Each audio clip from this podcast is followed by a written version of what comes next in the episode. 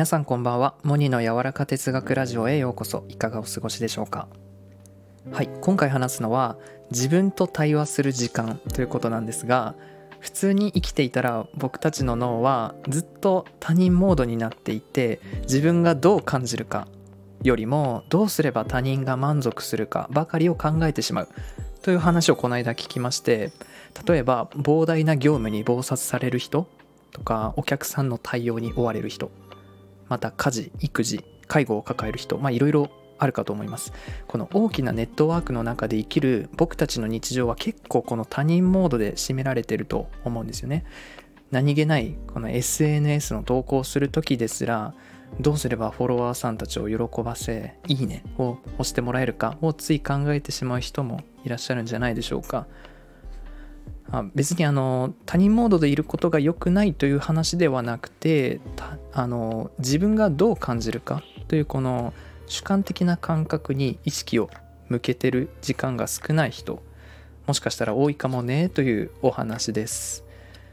この自分がどう感じるかという自分モードのスイッチを切ったまま日々を過ごしていると僕たちは何がしたいのかを思い出せなくなってしまいます。君はどう思う？とこう意見をね求められてもそもそも自分がどう思うのかすらよくわからなくなってしまったりするんですね。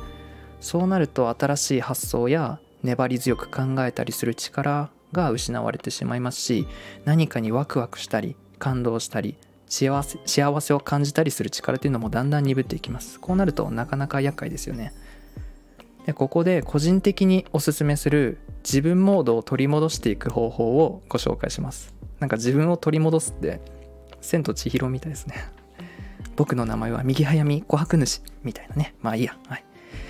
えー、まずこれは僕が自分モードを取り戻すために意識してやっていたというわけではないんですけどこれやってたら少しずつ自分との対話の時間増えたなって感じだったんですよね。まず一日の中で自分と対話する時刻を決める。で静かにする。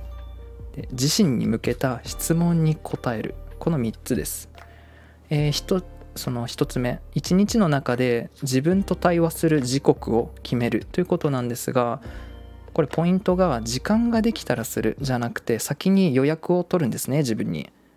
時間ってまあ分かる通り非常に流動的で流れていっちゃうものなので自分にアポイントを取っとくのが非常に有効です。iPhone でアラームセットしましょう。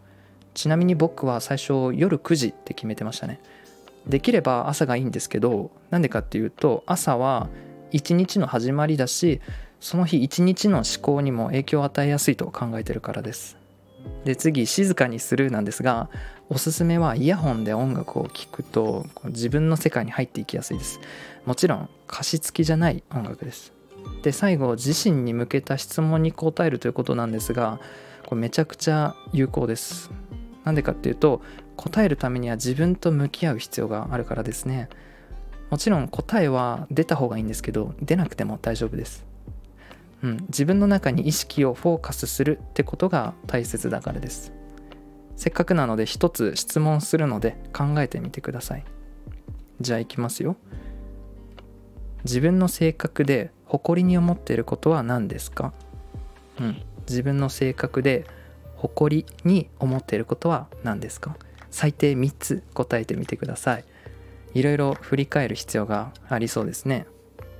そう大切なのは自分の中に意識を当てるということです。モニの柔らか哲学ラジオ。今回も最後までお聴きいただきありがとうございました。それでは皆さんいい夜を。